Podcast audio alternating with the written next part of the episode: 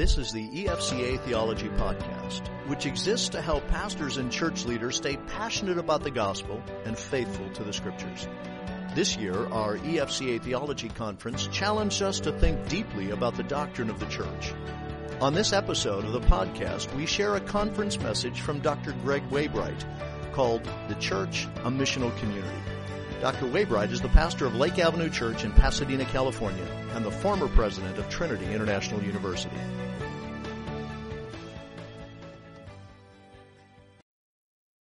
I've been asked to do this topic, the church, a missional community. Uh, missional is a word I don't use very often. I'm right across the street from Fuller Seminary. That, that term missional takes on a lot of baggage, I, I will simply tell you. So I've got to tell you what I mean by it. I, I simply mean uh, God's mission. I, am so simple. I grew up in West Virginia. So I just think about things in simplistic terms. I try to cover up the hillbilly nature, you know, by all the education and stuff. But I just think so simply about these things. I, I think um, when people ask me, uh, Pastor, what is your mission for the church? I said, it's not my church. And so it's not my mission. Uh, our Father has really told us what His mission is. His mission is he's going to take everything in this world that he has made, and when he is done, it is going to reflect his glory. Right now, we look at what our Father has made. It doesn't reflect all that He is. But someday, when He is done, all that is, all that He has made, will reflect His beauty, His perfections. And He is in that work uh, that, that the Bible ends with in Revelation 21 and 22 of making everything right. I want to take up, and I think the church, the local church, planted in neighborhoods, is the central vehicle that God uses uh, to bring about that work.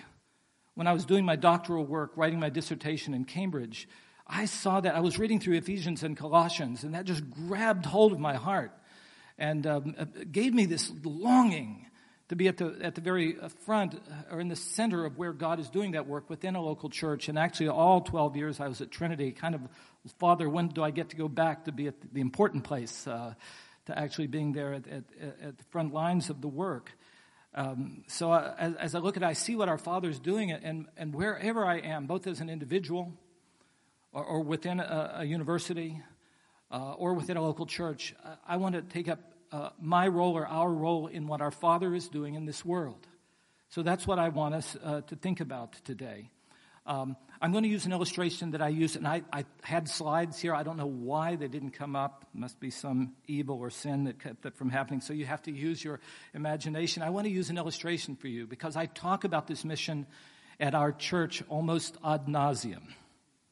So I use the illustration that I, have used a lot. As I talked about this matter of God entering into this world, uh, and planting churches right into this world, his family right into this world to make a difference uh, in this world. My son, who is an artist, said that sounds a lot like a pretty significant movement in, in the world of art globally. It's been going on probably three, maybe four decades. It's called the Reclamation Art Movement.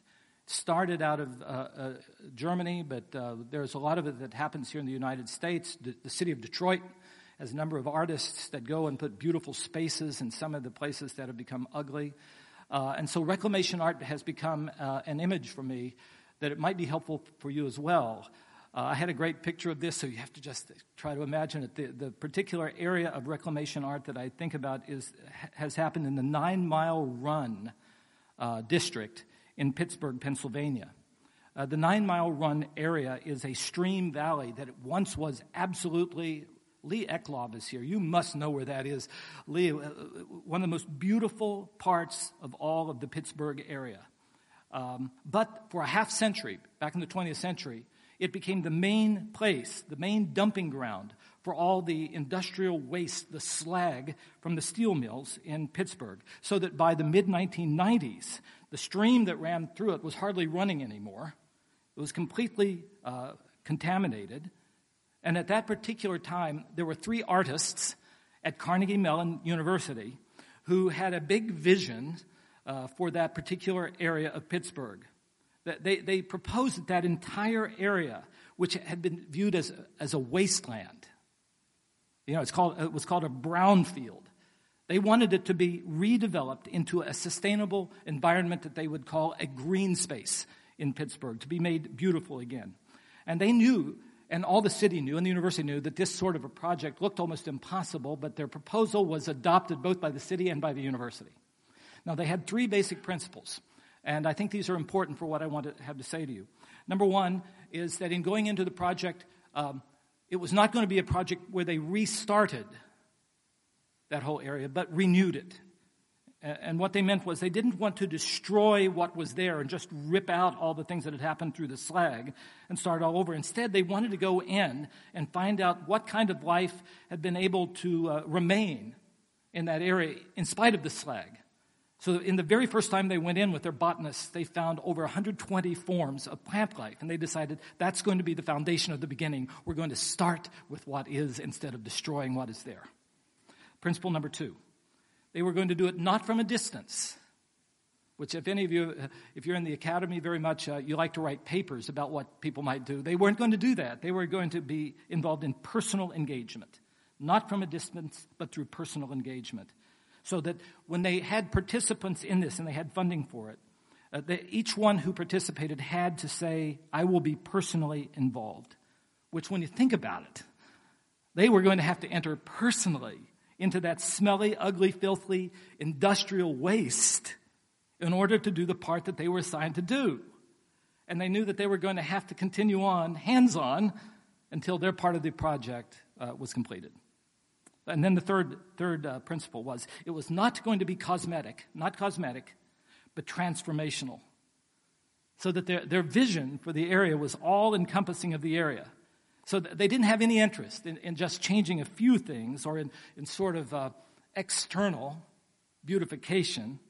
They were after transformation so that they knew that this wouldn't be done overnight. It would require a long process. In other words, anybody who got involved was going to have to stick with it for the long haul. So these three art professors uh, put together a team from Carnegie Mellon University from all sorts of different disciplines. They had uh, studio artists, scientists, historians, landscape architects, botanists, urban planners, engineers, well, over 20 years have gone by since they proposed the plan. I tell you, I'm sure there were countless snags. Can't you imagine how hard that was? But they saw it all the way through to completion. And now this is where your eyes, I, I had a picture both of before and after. The after, when I show it at church, people, ah, you, you wouldn't have done that anyway at church, but uh, here, but, but that's what they did. Now, as I've thought about that, that nine mile run Greenway project to me is a parable for what God is doing. In my life and in yours, uh, in our churches and through us, and in our world. And you, you can see how, how this kind of thing could preach if you wanted to turn it into a sermon. That, that how, how God did not uh, remain distant, but actually enters into this world. How he calls together a variety of people with many different gifts to be involved, but sends us to be involved personally in this world. That, that's something that once was incredibly beautiful. Genesis chapter 3, chapter 2 has, has, has been destroyed and polluted by all that began when sin entered this world. God personally came in, personally engages in our lives and in our world, and calls us to be involved in the same way in this world as we saw him being involved when he came in the person of Jesus. So, with all of this, there is a principle in the light of this, since that's the kind of mission that I think that our Father is in. A reclamation art ministry, taking what he loves that has become so devastated and polluted by sin and making what is beautiful out of it again, what is right out of it again. The principle that I have is I, I think that the central piece of God's work is done through local churches actually planted with real people and real communities I believe from the depths of my heart that there is a reason why God has placed the churches represented here in this time in this world. Do you believe that? Because I, I, feel like we get into this thing where we just complain about all the difficulties that are happening out here politically. To tell you the truth, I, I want to go back to California so I don't have to hear political ads anymore. Just, just a sideline. I, I can't believe it. Anyway, we don't have any of those because it doesn't matter. Everybody knows how California will vote. anyway, now I, have got to get, get, uh, get back to this. There's a reason why he has placed this here so that when we have these really thorny, difficult issues uh, of immigration, of the LGBTQ movement, of all these things that are happening in our world, we often just complain about what is happening in our world. And I tell you, brothers and sisters, we have to say this is the time that God has raised us up and placed us in the places where we are uh, to give witness to the gospel and then to live out the implications of that gospel so that our world may know some of the beautifying power of our, of our Father. So there is a reason why He has placed us in the time that He has located us and in the places where He has put us uh, to be His ambassadors of reconciliation until a kingdom of justice and peace reigns. Which brings me to two I'm just kind of talking you through today the, the things that, uh, that, that I keep putting in front of our church that I, that I hope will become the implicit theology of our church. Uh, two significant words that we uh, talk about a lot. And I'll have to give you some of the way that we are understanding them because both the way the world uses them and sometimes even the Bible has a broader uh, range of meaning than, than the way we particularly apply them. But the two words are justice and reconciliation. Justice and reconciliation. Uh, the term justice, dikaiosune and uh, tzedakah in Hebrew, both in Hebrew and Greek, have to do with things being right. And, and so uh, we think about uh, justice, when justice reigns, everything being right. The, the whole term, the notion, is rooted in the very character of God, you know. Uh, that God is just, that everything about God is right. And so, because that's true, we believe that everything that God is, everything that God says, everything God asks us to do is right. Of course, we know also that ever since sin entered the world in Genesis chapter 3, that there's nothing else in all of this world that is quite right, including pull out the mirror and look in it. So when God says, I'm going to make everything right, He has a lot of work to do. Uh, there's nothing quite right about our world. The ecology has been damaged, uh, politics have been damaged, uh, every relationships have been damaged, everything has been damaged. Nothing about our world is quite right except God. God is right. God is just. But God's mission is to make everything right. So I often will just say, brothers and sisters, you know that there is nothing that's quite perfect in all of this world. You know this, don't you? Even getting to go to Pasadena, California, which just seems like almost a perfect place. We have earthquakes there. We have fires there. We don't get any rain there. When we do get rain, we're going to have mudslides there. I mean, it's about as perfect a place as I've ever been, and yet this side of heaven, there's nothing that is completely right, not, not yet. And, and so just chalk it up if you say, well, this church is all messed up that I'm a part of, when you go to another one, it's going to be messed up just in a different way. And yet he places us in places, and as he's making us right, uh, he uh, continues to do his word, work of bringing about justice in this world. Someday it's all going to be done. Uh, I, I just keep this great eschatological promises of ours always in front of us as a church. Revelation 21, first five verses, Revelation 22, the first five verses, all, they speak about what creation is going to be like when God is done with his reclamation art project. Evil is going to be judged, goodness prevail. The divisions within and among people and nations, it's going to end. God is going to dwell with us, not in the restricted way He dwells with us now, but in an unrestricted way. We will see Him. Everything will be right and all that is will reveal the glory of its maker. So that justice.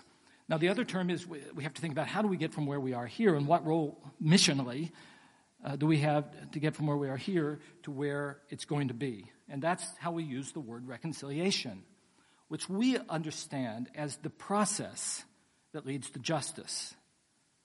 I, I love the term reconciliation. It, it's this beautiful term of restored relationship. We all, we all can grasp it right. You've had a close relationship. You've you ever had it where it was broken? And then if that relationship comes back together, is there anything in this world more beautiful than that? than, than a restored relationship. I, I think of it as two related parts. Reconciliation is taking what is broken in uh, God's creation and bringing it back together.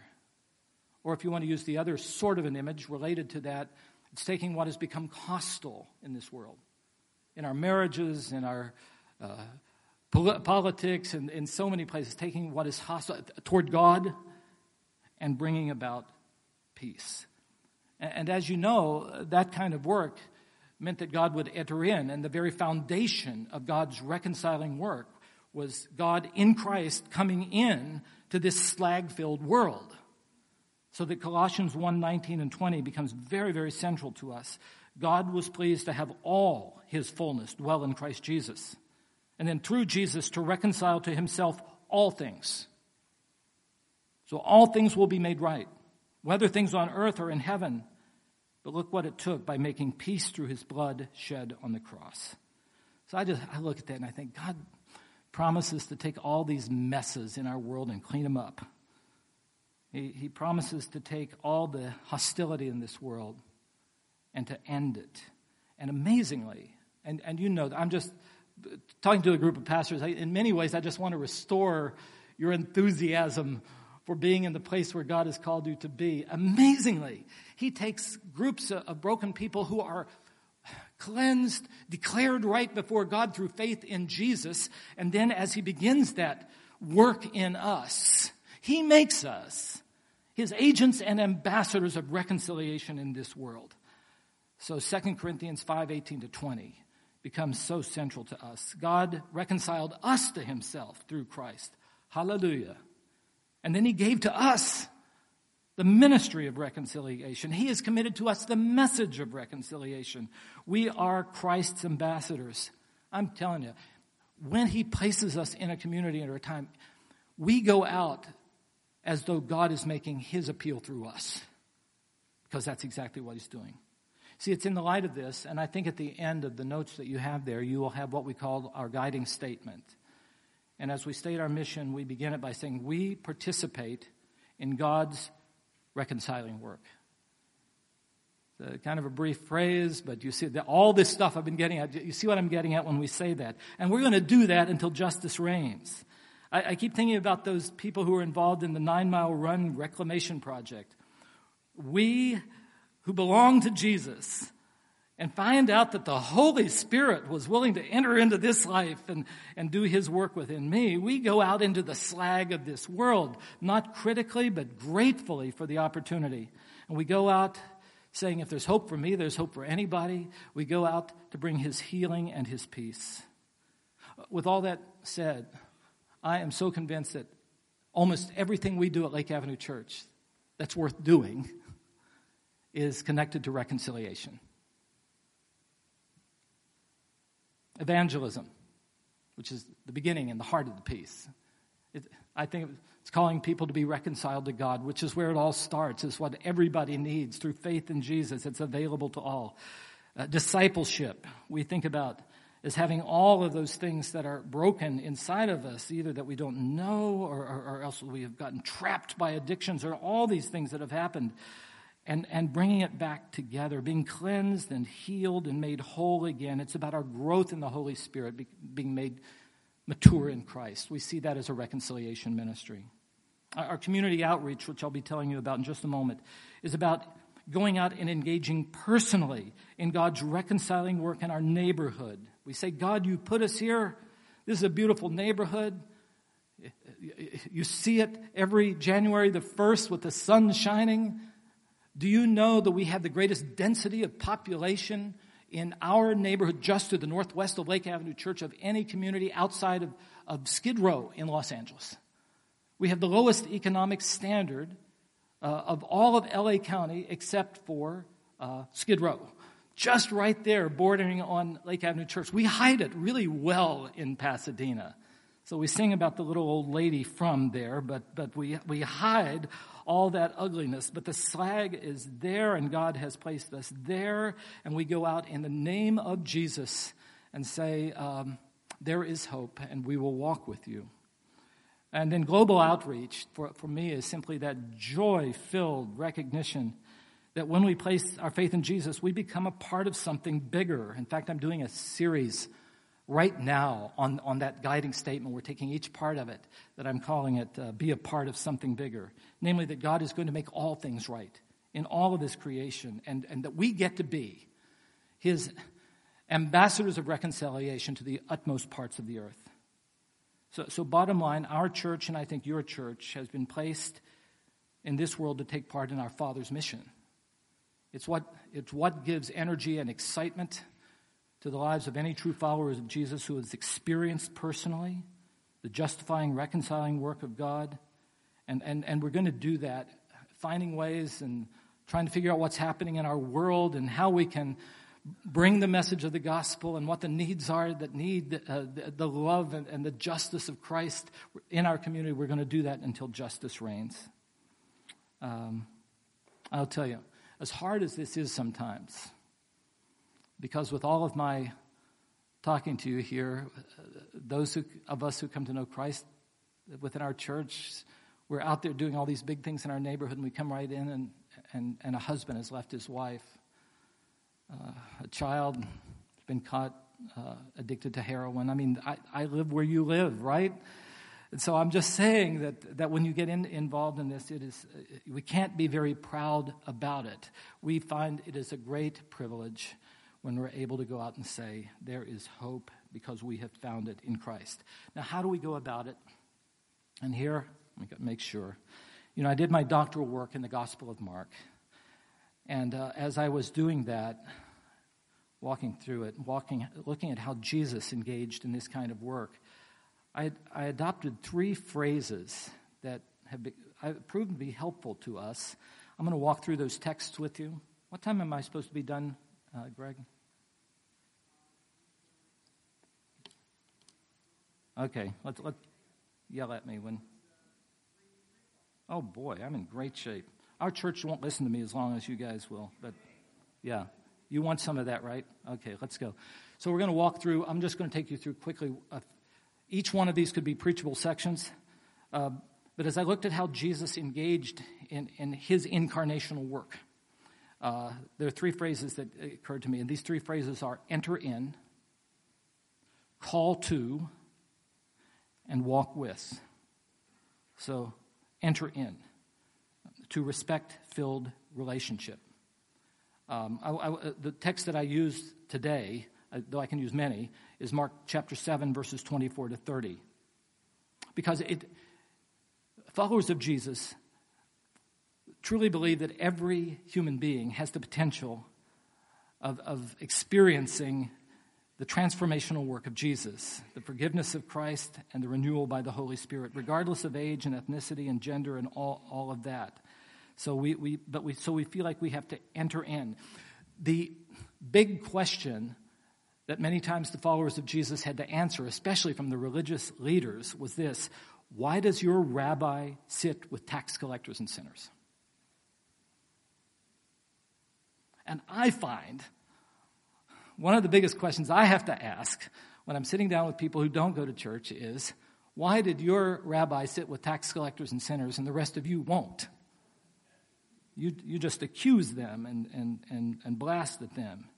So when we look at this, uh, Jesus gave a very specific answer to that. He says, Because I have specifically come, not for those who are healthy or think they are, but for the sick. And so I think we have to think about entering in in the very same kinds of ways. So Jesus would do this. Through the opening chapters of Mark, the first several, uh, the, uh, Jesus had been doing all these things that only God can do controlling the winds and the waves, casting out demons, Mark chapter 5, uh, forgiving sins, even raising the dead to life. But, but by the time you get to, to, to uh, Mark chapter 7, the only thing that the religious leaders noticed was that Jesus and his disciples didn't wash their hands enough. Ah, I just, how could you, that be the only thing that you notice? The, the rulers really seemed to think that the one thing that really mattered to God was staying away from being defiled by touching diseased things, demonized things, dead things, and especially damaged people like Gentiles. And, and with that context in mind, I don't know if you have looked at this in Mark, but with, for some undisclosed reason, in Mark chapter 7, verse 24, Jesus heads directly into Gentile territory and he remains there a long time. Been a lot of discussion in New Testament circles about how long Jesus must have spent in his three years of ministry in Gentile territory. And he goes into what most of those people around him would have thought was the worst part of it, uh, into Tyre. And so when he goes there, everything that happens, I think I put a few of the phrases on there for you. Everything from the perspective of his own culture was wrong. Uh, one, it was the wrong place for him to be. So, verse 24, he left that place, which was with all of his Jewish people in Galilee, and went to the vicinity of Tyre, and he entered a house. The, Tyrites were considered the worst enemies of Israel, the most polluted, and the most to be avoided, and they'd earned the reputation. but the bottom line is the one thing that the other religious leaders thought and even taught is that one of the things Messiah would do would be expel and subdue the Tyrites, not go into their homes, and not enter into relationship with them. But that's exactly what Jesus does in verse 24. And I'll tell you, that's exactly what I found in all of these difficult issues is the first place I have to learn to begin is to enter in and try to listen to life from their perspective. Enter into a respect filled relationship instead of sort of wagging my finger and saying, You're wrong. Okay, number two. In that house, it was the wrong kind of person for Jesus to be speaking to. A woman whose little daughter was possessed by an impure spirit came and fell at his feet. Look, Mark, he doesn't give you many details, but the woman was a Gentile, born in Syrian Phoenicia. So again, uh, this woman was everything that these teachers that you read about in Mark chapter 7 would say that Jesus, if he's the Messiah, should avoid like the plague. She was a woman, and, and women were thought, the real rabbis didn't associate, at least many of the rabbis said that. Two, she was a Gentile woman. Three, she was a Gentile Tyrite woman. Four, she was a Gentile Tyrite woman in a demonized house. I'm telling you, this woman was in every conceivable way uh, the kind of person that good people would never have anything to do with it. But Jesus did not avoid her. And I'm just telling you, I don't think we should either. I think we could fill in our own, the scriptures, don't you think? Who it would be that we wouldn't just take time with respect to enter into a relationship to. Number three, there's so much more to this. The wrong kind of person receives the blessing of the king. Um, he enters and he tells a parable. A lot of people still have problems with the parable. It's worth struggling with. I, I, I, wanted to do that, but I knew I wouldn't have time to do it, to tell you about it. The woman understands the parable. You know, up to this point, nobody had understood one of Jesus' parables. Now, this Gentile Tyrite woman in a demonized home understood a parable and gives an answer, and Jesus says, Such an answer, such an answer uh, Go, woman, you have great faith.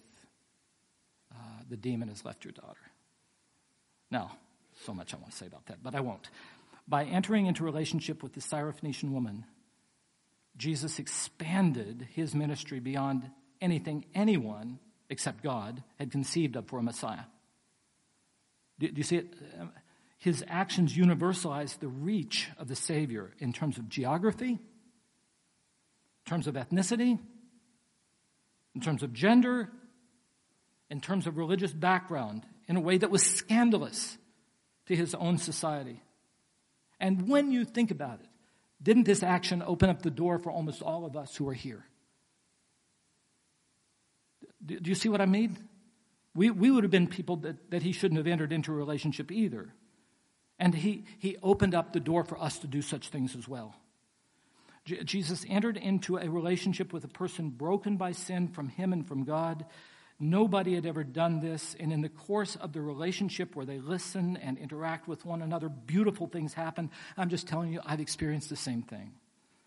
Uh, liberation and rescue came into his house in ways that never could have happened if he hadn't entered into a home in Tyre. He entered into her life and, and miracles happen, and they still do. But if we who have the ministry and message of the miraculous work of God do not go and enter into a grace filled, respect filled relationship, it won't happen.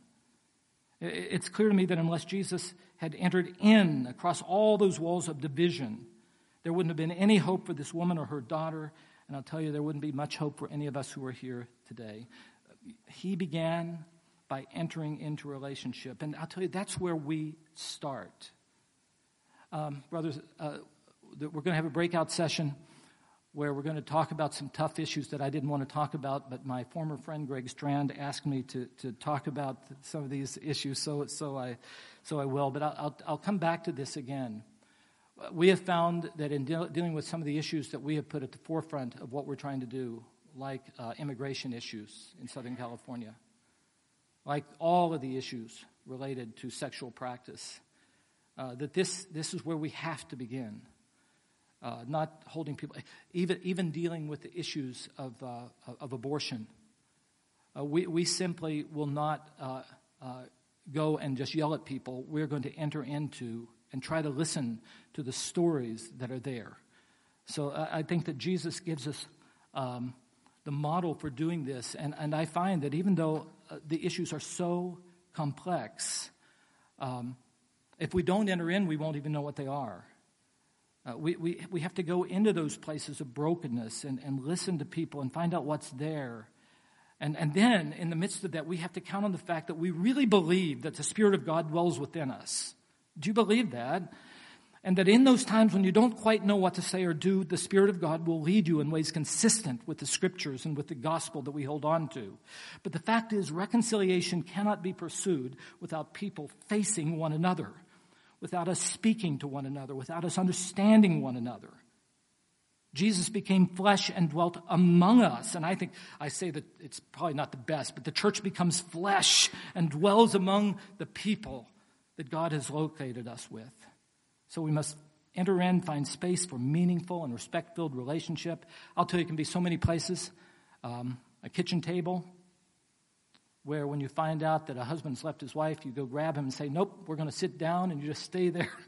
we're going to talk about this and be there. It, it, may be a youth pastor's house where parents and their children, for the first time, have somebody to help them hear one another. It, may be in a, in a, counseling room in, in your church where someone has fallen morally and is so ashamed. And, and yet just can't be written off, and you have to say, Listen, uh, this is not where God wants to leave you. But the essential first step in the process is a willingness to enter into a relationship and, and, and hear the other side of the story, even if we're not convinced by it.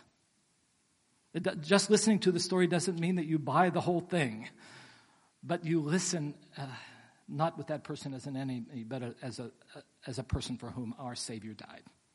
All right, two. After you've entered in, there's going to come a time in that relationship where you have to call people to follow Jesus as Lord. And that takes us to Mark chapter 8 and Jesus' call to discipleship. In, in, that text, you know it well, you've probably preached it well, but I want you to think about it perhaps in a bit of a new way. Jesus said that if anyone, anyone will follow me, who's in the anyone? Yeah, anyone is in the anyone. We as well. But then when you look back through the Gospels, you begin to see that the anyones include a tax collector, uh, a liberated demoniac in Matthew chapter 5, a Gentile Tyrite woman, and yes, sometimes even a Capernaum synagogue leader. So there's hope for some people like us as well.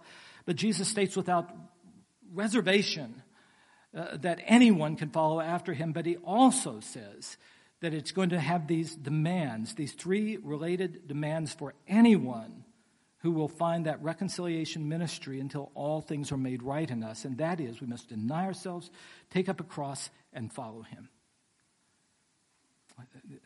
Deny self. Um, this, Southern California, this has to be the hardest one, but maybe not just among us.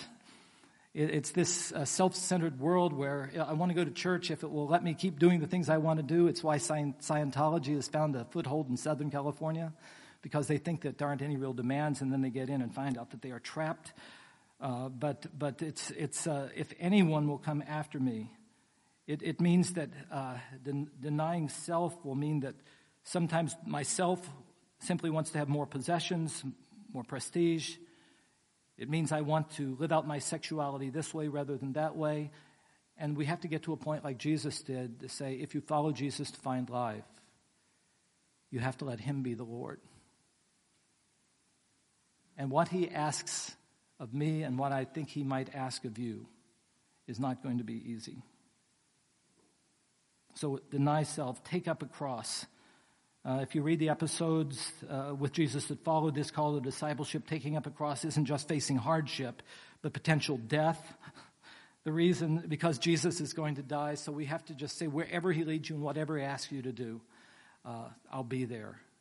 Uh, Greg, even as you were saying, uh, wherever, I mean, our calling is simply to follow Him. And sometimes that following might take us to an unemployment line. But I'll tell you, the people who will be there with you are, are going to need, uh, need a witness to Jesus and somebody who'll pray with them. I mean, there's just all sorts of reasons why when we follow Jesus, he takes us into places that we would never have chosen ourselves. And that's true for every human being. And then follow, make no mistake, that's just as demanding as the other two. That means our lives have to follow him in such a way that we're actually shaped by him and, and changed by him. Um, the world is going to say you have to live a certain way to be happy. No, you follow him. Uh, and in our church, because we have such a huge um, group of people who've grown up, grown up in extended family sorts of traditions, uh, Asia and Africa and, and so forth, now I have to say, if your family says, no, no, no, you've got to keep studying to be a doctor or an engineer or a lawyer, and you really sense that God is calling you uh, to carry the gospel into the Middle East, follow him. I mean, these are, these are the, the, this is the stuff of which our Christian faith is made up. I could say so much more, but I hope you'll see the life-changing implications of those three, of those three demands. I, I face it every day trying to help our people rethink what it means to follow Jesus. They come up to me and say, Pastor, please pray that I'll get into Harvard or to Trinity or to Wheaton. Oh, I can pray that. But I always have to say to them, I'll pray in that direction but it might be that God wants you in a very different place from that. I'm, I'm going to pray you'll be open to whatever place He wants you to be. Or, or uh, a, a, a, hurting single mom came up. My heart went out to her. Oh, she said, Pastor, pray that I can meet a good man and get married who can kind of watch with me for my kids. And I, I prayed with her for that. But, but I said, you know, at, at this point, I have to pray once again that the main desire of your life is to be in the kind of relationship he, he wants you to be in. And you have to really trust that his way is better than anything I could ever ask him for. I'll ask him for that. We'd have not often because we ask not. But at the end of the day, he's the one who makes the call. Are you ready for that? In our society, we find that the only way to, uh, we're told that the only way to really flourish is, is to live life the way our passions direct us. And the Bible says, no. The way to find life is to follow Jesus, and that's what we've got to call people to. And I've got to tell you this. Um, when we call people to follow Jesus as Lord, we don't get a whole lot of applause for that. When we enter into relationships with hurting people, uh, we get a lot of applause. And, and like we, we do that as people see how we're engaging in relationships with those who are getting out of prison in the reentry program and out of trying to help people to get out of homelessness and trying to help kids get off drugs and all. So we get a lot of applause. But the moment we say, but now follow Jesus as Lord, this is how he would have you to live. Nobody applauds us very much for that uh, sort of thing. Um, guideline number three is walk with. All right. It really, I'm going to go back to that second one a little bit here, because uh, from there I walk on to the rich young ruler text in Mark chapter 10. Uh, I want you to know, you know that story, don't you? Verses 17 to 31. Um, this, this man comes to Jesus and, and wants to know what he has to do to have eternal life. Jesus enters into a real relationship. Says he even looks at him with compassion. It, I, I sense like almost everybody I, I meet People don't want to come and say, Pastor, I want you to mess up my life. Today, I, I've been way too happy today. I want to figure out how to ruin it. People want to find out how to live. This man wanted to know how to live. He was a good man who wanted to live well, but something was keeping him weighed down, and that's the language that is used in that. He had sought to keep all of God's laws, but as I, as I read the text, he knew something was missing. So, with deep respect, he comes to Jesus and says, Good master. And you know, Jesus immediately picks up on that. Uh, what do you mean by good? He says. There's no one good but God. And as I see that, he's pulling out the implication. Do you understand who I am? Do you understand that if I call you to do something, uh, you must take up a cross, deny yourself, and follow me? You see what you see what's getting at here? So he goes at the heart of the matter. Okay, I see what's keeping you from really living the life that you long to live for, young man. The solution is so clear. It's easy. It's your possessions that are possessing you. They're keeping you from God. Just all you have to do, sell all that you have, give it to the poor, then come follow me, and you're going to find the life that you desire. See, this, this is Jesus' specific application of deny yourself to that young man. And the man's stated desire was he wanted to find life, but the center of his life, of his self, was his wealth and his position. And Jesus said that he had to get that idol out of his life or he could never really live. And that's, pastors, don't we have to do that? We have to do it ourselves is where we identify those things that become idols, and we've got to call our people to do it. This, this young man wanted to hold on to what was at the core of his self and, and still find life, and said, No, Jesus says you find life in following me. So we have to do the same, and we have to have the boldness that Jesus had, not only to enter into relationship with people that others won't enter into a relationship with. We need to listen to people as Jesus listened to people, but then we have to call people to follow the Lordship of Jesus. Um, and this becomes this is where people often like the rich young ruler. This is often where people turn away. But but some don't. Uh, and so the third guideline is the local church is going to be planted like a family, and, and I love Dr. Hollerman's. We, have got to be a family to one another. That when people actually follow Jesus, it often is e- enormously costly. We have to say, You're not going to be alone. You're going to have a family of people to walk with you. Uh, the, verses 28 to 31 are the most neglected parts of uh, the rich young ruler story. There is no one who is left house or brothers, sisters or mother or father or children or lands for my sake and for the gospel who will not receive a hundredfold now in this time with persecutions. Have you noticed that? I mean, would you want a hundredfold mothers, first of all? Uh, uh, what, what is he uh, talking about here?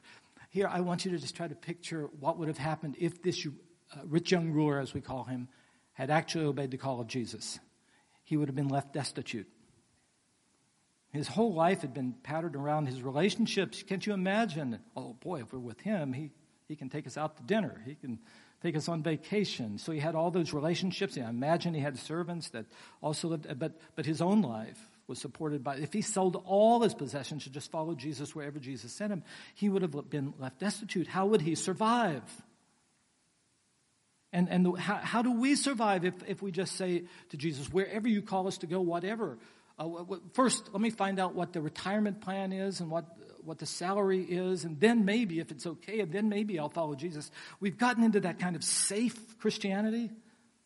But, but in this situation, you see that when we truly follow the call of Jesus and call others to do so as well, we often put them in a place where they will be alone. So, um, as we deal with this issue of, of uh, unborn life, and, and we, have a, we have helped started a crisis pregnancy center near our church we don't go there and pick it and just tell people, but we sit down with people and say, if you will keep your child, which we think you should because that child is so valuable, um, but if you do, you're not going to be alone. We're, we're going to walk with you. Because so many of the young women, if they keep the child, they have no idea how they're going to live.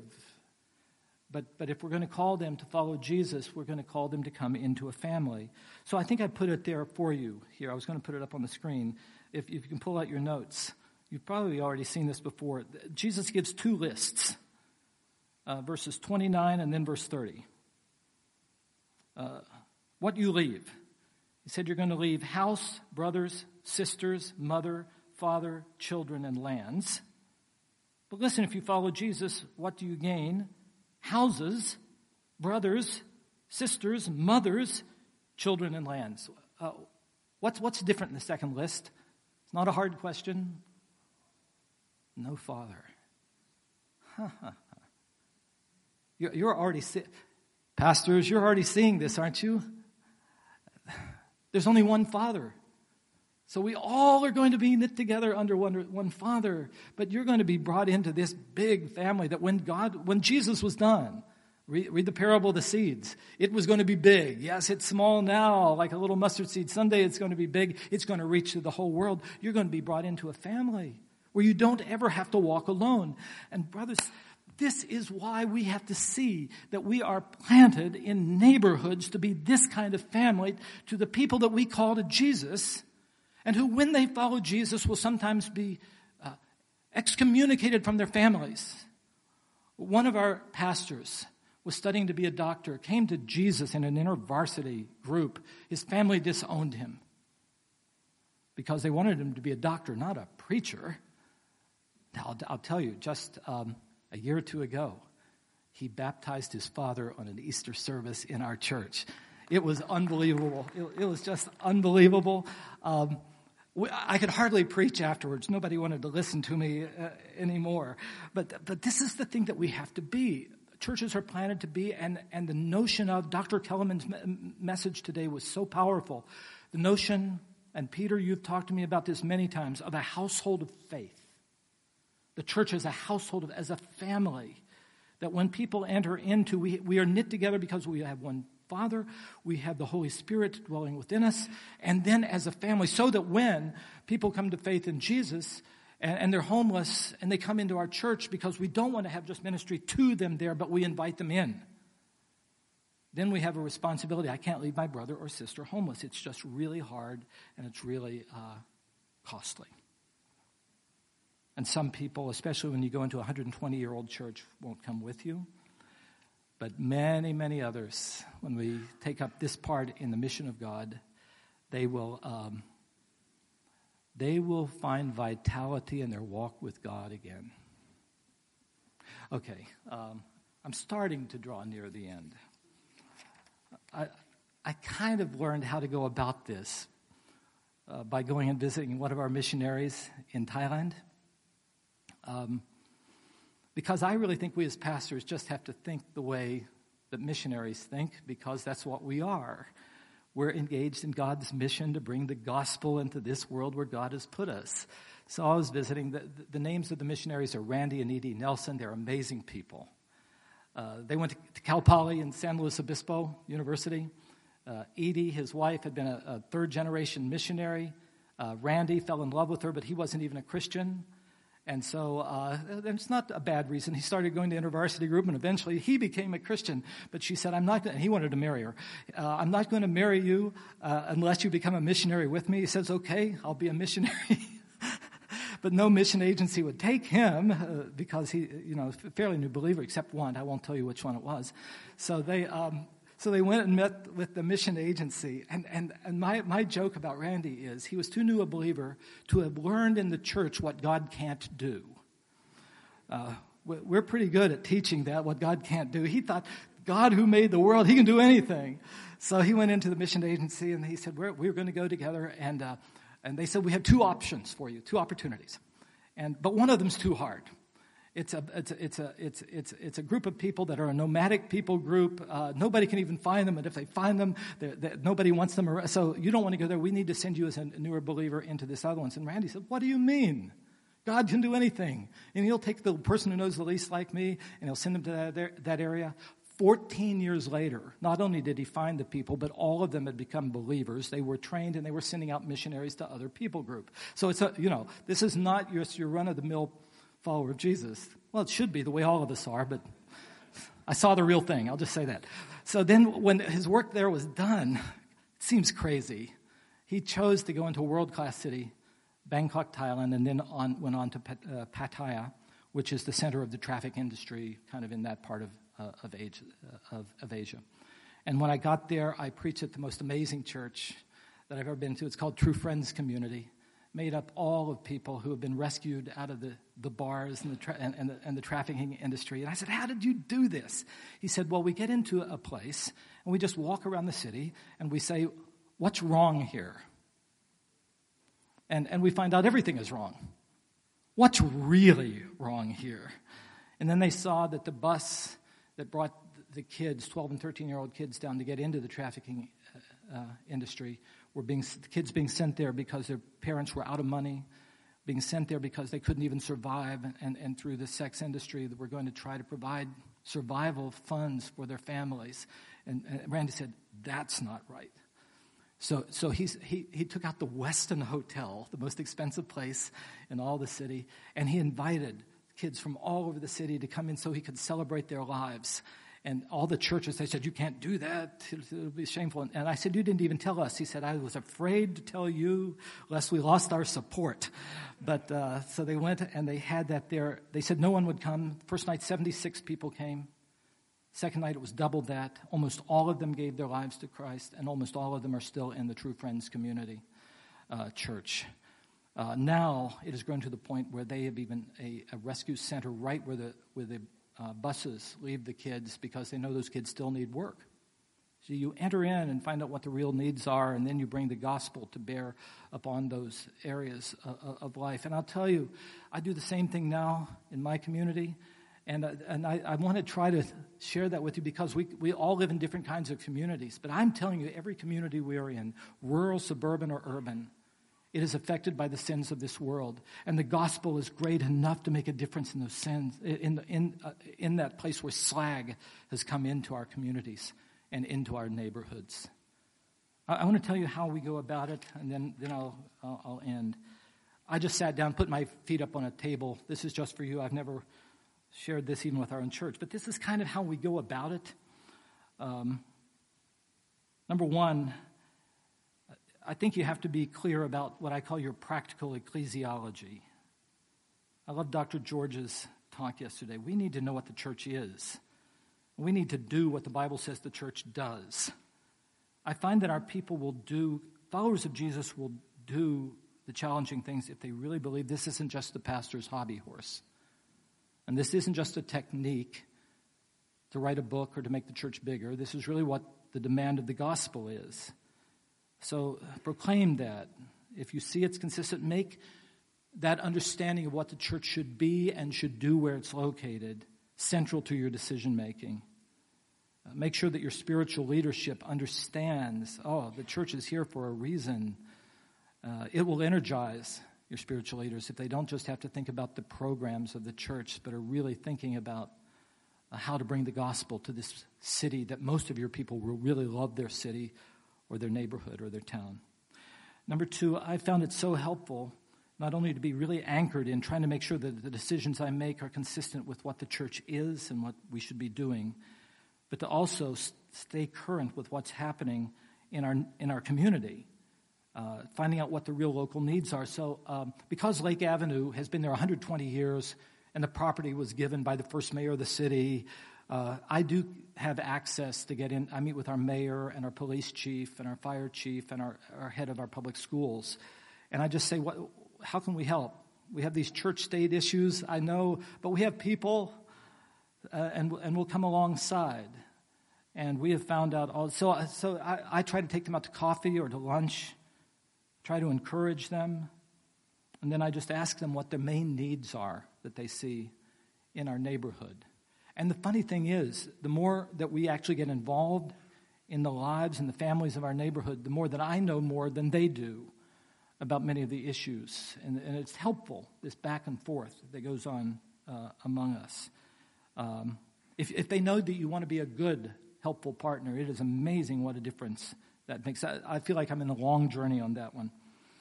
Uh, three, I really think now, I know we're a bigger church, so we're able to do this, but to have for us a staff member or a key lay leader who might share this understanding of the church, if you share it with me, to give leadership for your involvement in the community is so important. It, almost has to be a person you have to really respect them because they'll be irritating to you.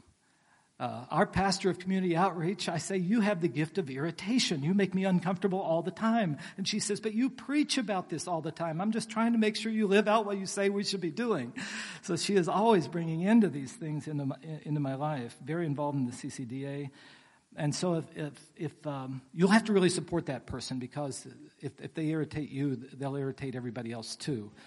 But uh, make sure that they know that this is uh, very important for us, that our natural inclination is to kind of become ingrown and comfortable, right? And so I think to find, uh, if you're a smaller church, a lay person who has that real heart uh, for the needs of people and, and, a love for the neighborhood and a, and a real understanding that the gospel is greater than the needs that are here and that the Spirit of God is big enough to raise Jesus from the dead, so there's hope for our community. So you need to have somebody to give leadership to it, or else other things, internal things, will take over. Four, you can't do everything. So I'm telling you, you've got to identify priorities for what you get involved in. So this whole way that I said, go out and find out what's wrong, everything is wrong. and you'll have all sorts of people trying to, uh, to, to push you this way and that. But, but to take time with your eldership and pray, Lord, of all the things that you might have us to do in this neighborhood, what are the most important things?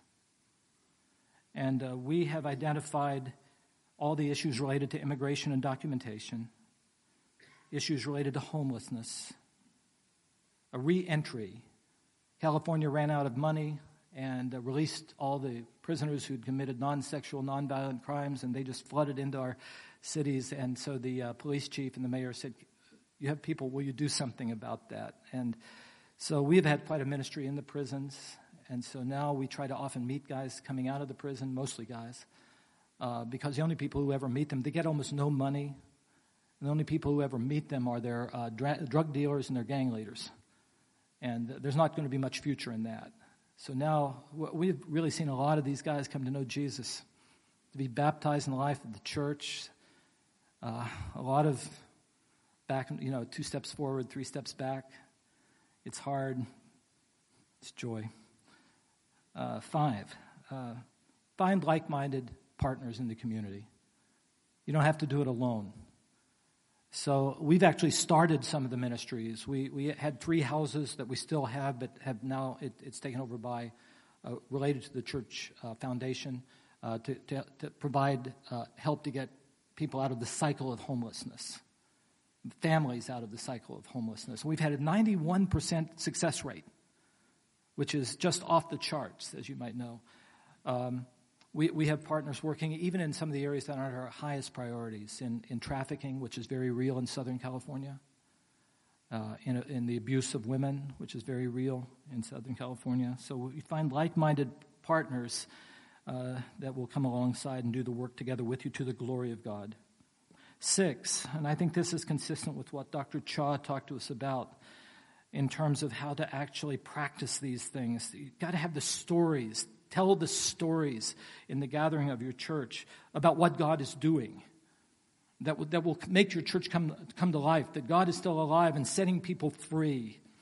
So that uh, through the Advent season each week, I would have testimonies of people who had come out of prison and where they were finding that, of, of people who had come out of um, atheism and had uh, come to find, in, in miraculous ways, they, they were exciting. We've got to tell the stories and celebrate the work of the gospel that is still very much, very real in our world and in our community. And then I think we always have to take that time to assess and reassess those priorities. Our community changes, and the needs that we had one year, and we've gone down a path there, uh, may not be the, the main needs that we have in, in the future. So somehow you have to have that hard work of turning what you used to prioritize, maybe to give that to a partner or to someone else to carry on while you launch in a different directions. Uh, I'll stop there. We might even have time for a couple of questions. So, all, all, I have to say, brothers and sisters, I knew I'd get to talk to you about this. Uh, can you, can you tell this, is, this sort of resonates in every part of my being? I, I, was on the Trinity campus last fall, and somebody said, What are you doing here? I said, I, I think I'm just here to keep telling everybody that there's a reason why God puts a local church that you are training to serve in the place at this, at this time that He has located us. Uh, he, he, it's, it's His work. Incarnationally, he, he plants communities of His people into broken communities filled with slag. So I, as I look at it, we gather in our main worship service so that uh, we can get our eyes on God again and realize He's great enough for it, for, for anything that is happening in our world, so that we can allow Him to remind us of some of the slag in our own life and confess it, and to hear Him say, Um, if you confess your sins, I'm, I'm going to be faithful and I'll be who I am and I'll forgive you and cleanse you and I'll start, start with you again uh, so that you can go out with gratitude in my name. Uh, I, will just tell you uh, there is no uh, brokenness that you will encounter that is greater than God's power to heal. There is no hostility that you will find in a relationship that is greater than, than the Spirit's ability to bring together and to make peace. God loves the world. He's made, He sent His one and only Son, not to condemn the world. I love John 3 17, but to rescue the world through Him. So until that work of the kingdom of justice and peace reigning in this world, God gives us a privilege of having His work happen within us and I think he sends us out into this world to be his ambassadors of reconciliation until justice reigns and his glory is seen. Amen.